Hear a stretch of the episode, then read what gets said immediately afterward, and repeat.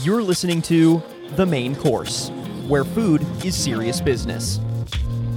Listen along for insights, strategies, forecasts, and thought leadership from the front lines of food with your host, Barbara Castiglia.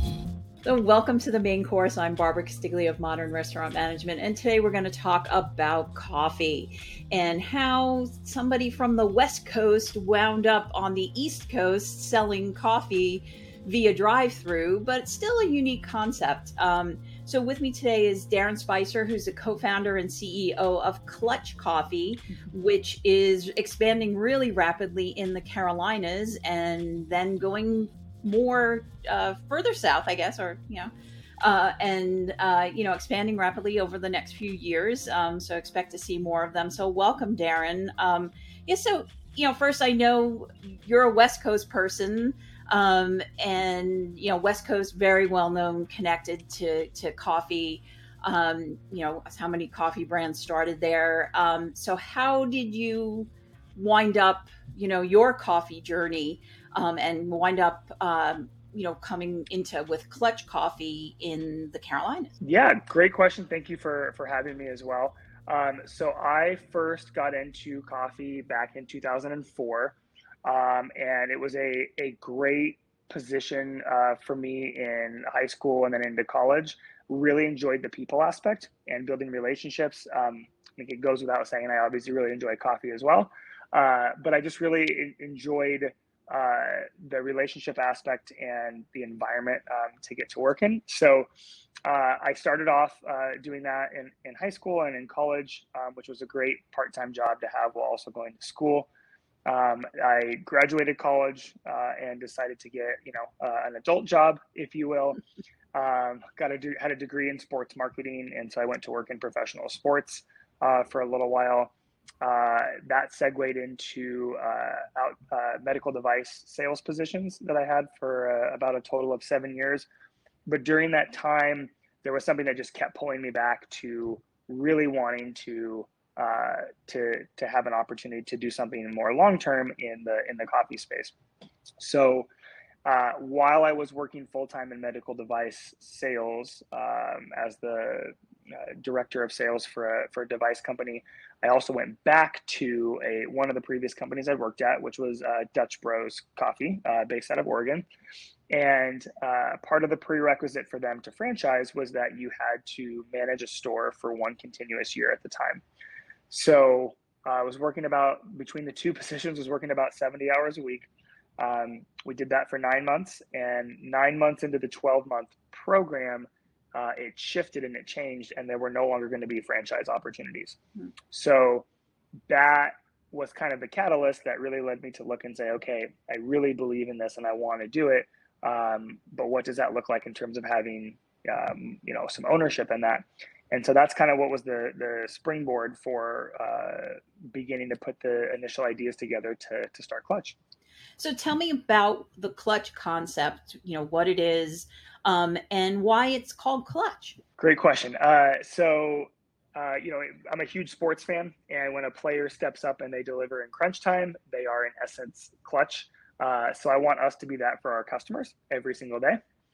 Um, and uh, we we opened our first location in 2018, so we're just a little bit over a little bit over five years old. Um, but that really was the the foundation and the and the passion for that was can we bring something to an area, you know, specifically in the Carolinas that we felt was underserved from a drive-through coffee perspective. Um, drive-through coffee in the Northwest is kind of on every other corner, but it's a lot less prevalent in the in the Southeast right now. Uh, it's changing uh, as we speak, but uh, but it's growing, and so that was kind of the focus. Was we wanted to to start somewhere that um, that really hadn't had a chance to experience the customer centric approach that we had, um, and that's that's where we got our start. So it's kind of interesting you say customer centric when I would think in a lot of the Northeast, people think of the drive through as not being customer centric, that it's very transactional. Um, but you do have a little bit different you know you're you're not just the traditional drive through that somebody comes in. You do have people who actually go out um, onto the line and they talk to people. Um, so you know how how did that you know that come about to be so customer centric Yeah, so a lot of that uh, evolved over time in the industry, especially on the West Coast. Um, and it started off, I mean, when I first got into coffee, it was just taking orders at the window as cars pulled up, right? And and as things got busier, uh, you had to be more creative with how you were going to manage that that wait time for customers. If you became popular and there were six or eight or ten cars in line, and you were taking orders just right at the window, you weren't really getting ahead at all. So that evolved to uh, actually taking sticky notes outside, writing the order on a sticky note, and literally running that inside to put on the espresso machine uh, to make. Um, then it shifted into the era of, of cell phones becoming more prevalent and being able to actually text an order in. I think the first one we actually used was like a BlackBerry, um, but texting those into another device that was inside. And so it's just kind of continued to evolve to where now uh, we have a tablet outside and similar to Chick-fil-A where, you know, you pull up to a stationary spot that the Chick-fil-A order taker is at. Um, we take that another step further and we have our runners be a little bit more dynamic. So they're actually working down the line. So they can go six eight ten cars back um, to really capture that. And then that all, all that information goes in in real time inside which allows us to just be as, as efficient as we possibly can be. Um, so that's that's definitely evolved. And when we opened five years ago um, that was something that people had to get used to. They they uh, in a positive way uh, i kind of look at it in a similar way of when you do get your first uh, your first smartphone, you don't realize how much you need or enjoy it until you actually see it and have it. Right. So when they, you know, they were like, "Why are why are you guys outside taking the taking orders?" And now they're, you know, so accustomed to it, used to it, um, and appreciate that versus having to pull up to a, a speaker box and have a, a, transactional experience, like you mentioned. Right. Um, it was funny how you mentioned the way the term eras, and it feels like it's been era since 2018 in the restaurant industry because so much has changed um you know and the pandemic and you know how what kind of what did you learn you know particularly having a drive through business during the pandemic? Um you know did you have to change how you did things in terms of people interacting with people? Um and um you know and you know what have you learned over these 5 years about you know the how the restaurant industry has just changed dramatically. Yeah, uh, great, two great questions there. Uh, I think the number one thing with COVID was, you know, we wanted to make sure we took care of our employees and did everything by the book in terms of being safe um, for everyone's well-being, right? For their well-being, for our customers. Um, so that was the number one thing was how can we set this up to to make sure that people um, are are safe. And so there were some there were some long days and weeks uh, during that time when there was a lot of unknown things uh, where you know covid tracing right? If one person was exposed we had to follow traces. Those people had to quarantine for a certain number of days. Um, we got very lucky that uh, the max impact we had was we had for one week we had one store that had to close early at two o'clock every day instead of nine, uh, instead of 9 p.m. That was the only impact. We didn't have to, you know, we didn't have any other crazy things where things had to be fully closed for any extended period of time. So, um, but what I think it taught us was how important and how valued that face to face relationship really is because we grew pretty substantially during COVID. And I think we were fortunate the model we had was takeaway. So it was already kind of designed to where every, every business had to kind of scramble if they weren't already doing that to to to adjust. Um, so sit down cafes may not have been as fortunate, but uh, it really emphasized that face to face interaction. Even if you had a mask on, it was more about people wanted to get out of the house and see a, a different face than the people they've been cooped up with. Um, and have an interaction and a, and a, breath of fresh air and to get a, a great beverage at the same time. So I think it reinforced how how much we believe in our in the model of what we do and the relationship aspect, um, but also having just the the the face to face interaction and a chance to build um, to build a bond with customers. So you had also mentioned how you know first started you were you know doing post-it notes and blackberries. Um, so technology particularly there's a lot of technology um, ai they're talking about with the drive-through. Um, so what how is technology uh, impacting what you do and where do you see that going? That's a great question, and there's probably great arguments to make on both sides uh, of the fence on that. I think there's, you know, there's a lot of push with QSR, uh, quick service retail, to to try to automate as many things as possible. Um, I think there's a there's a certain line that we probably won't end up crossing simply because I think the one thing you can't replace is that face to face interaction, is that is that relationship aspect, and it's kind of it kind of flows into what we believe in terms of customer service being a lost art form. So uh, I think there's going to be certain brands that maybe think of more of the traditional drive-throughs, McDonald's, Burger King, etc., who will probably really uh, optimize and squeeze as much as they can out of out of AI. Um, for us, there are certain elements I think that will will end up, you know, being able to take advantage of. Um, however, uh, and we actually we already use some of it even on the on the marketing side. Chat GPT is an amazing resource uh, to use for for certain things. Um, but it, I don't I don't think we'll ever replace that face to face interaction. We've actually rebuffed potential investor groups who say, "Oh, you're wasting labor. You've got someone outside. Use the speaker box."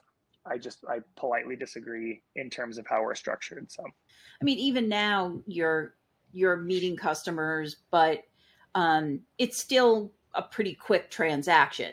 So, how do you you know how do you improve that customer service? How do you gain loyalty when it is something that still is a quick transaction? Yeah, there's a there's a phrase that we uh, teach and coach, you know, which is mastering the brief yet impactful conversation.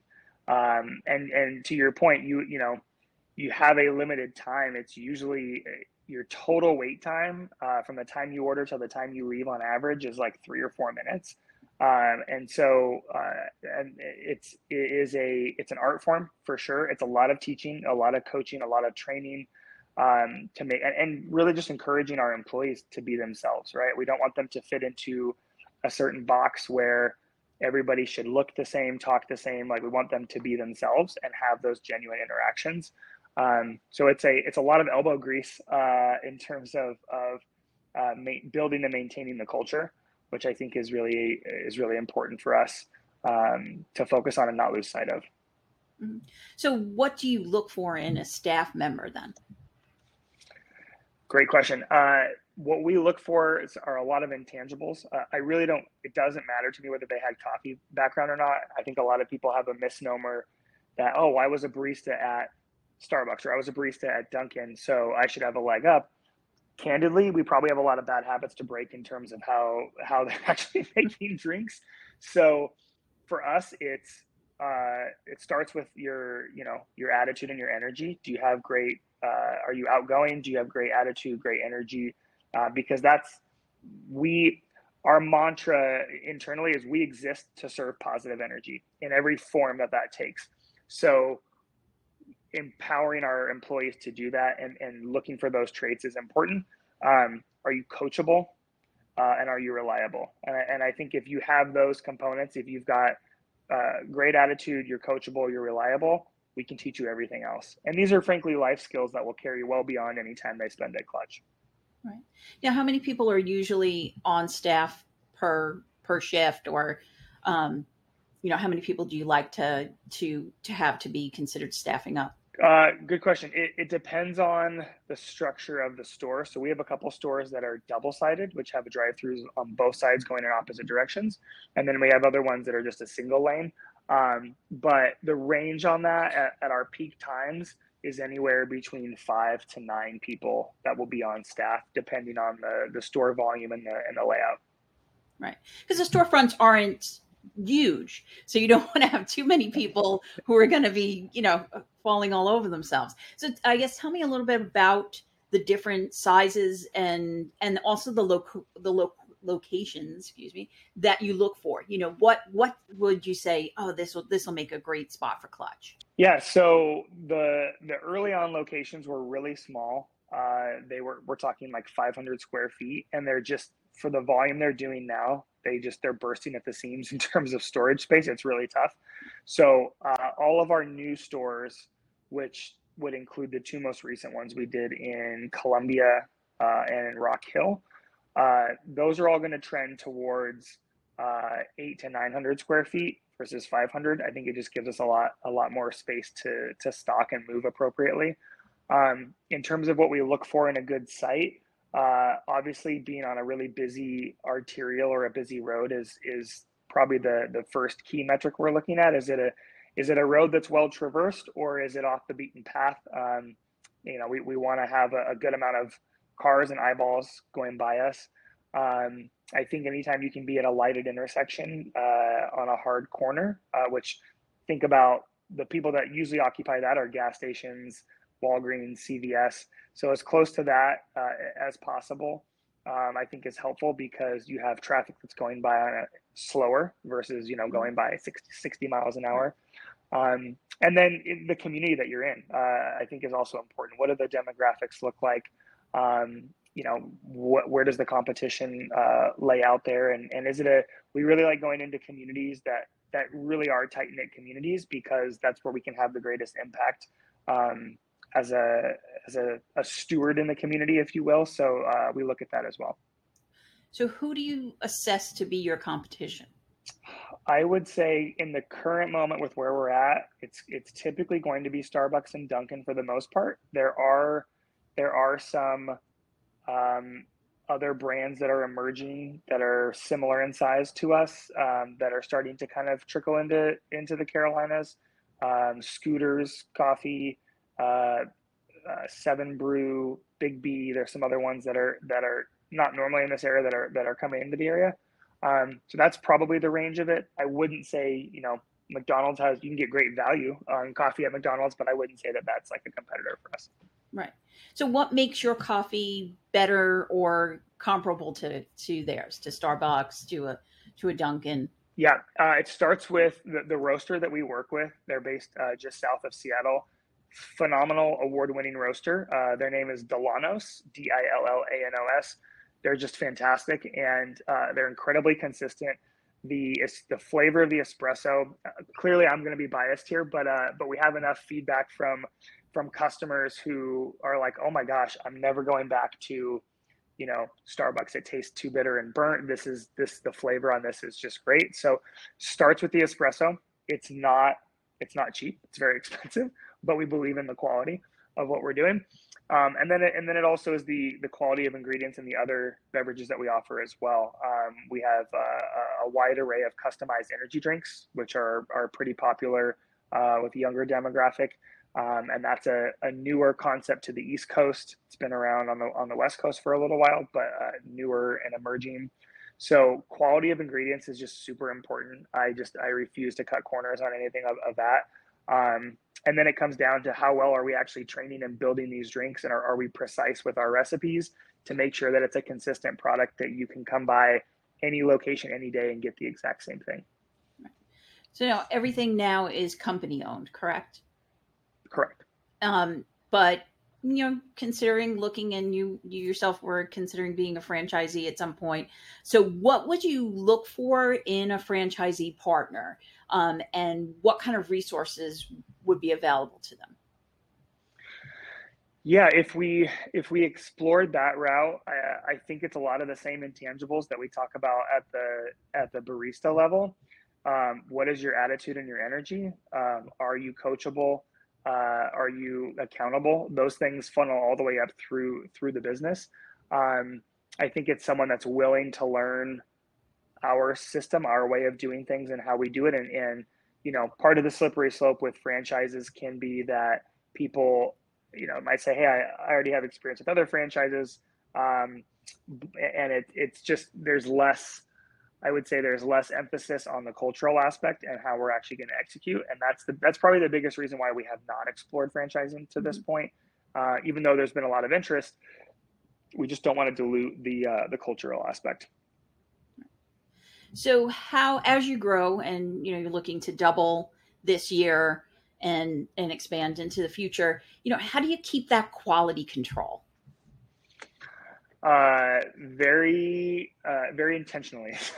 um, it's we we have some really good systems in place where we're able to get feedback from customers on a very uh, very regular basis and and it's it's very detailed. Um, it's a lot of training and retraining and making sure that we are following specs. Um, it's it's relying on our managers and our shift leads to also enforce that and to make sure that um, that we're you know we are following things the way that we should be. Because um, ultimately, what we kind of you know let our employees know is like if if if we aren't consistent for our customers, they're not going to be consistent for us. And uh, so it, it's a two way two way street there. So it's a lot of it's a lot of intentionality and a lot of elbow grease, to be honest. So, what are some of the challenges that you that you're seeing that your your own stores are facing, and that you see other restaurants facing as well? Yeah, I, I think the space is very uh, is very attractive right now in terms of drive-through coffee. So it's creating a lot of competition for the you know there's a finite amount of of quality real estate sites that are available. So it's increased competition there, um, which is you know which is driving I think rent rates a little bit a little bit higher.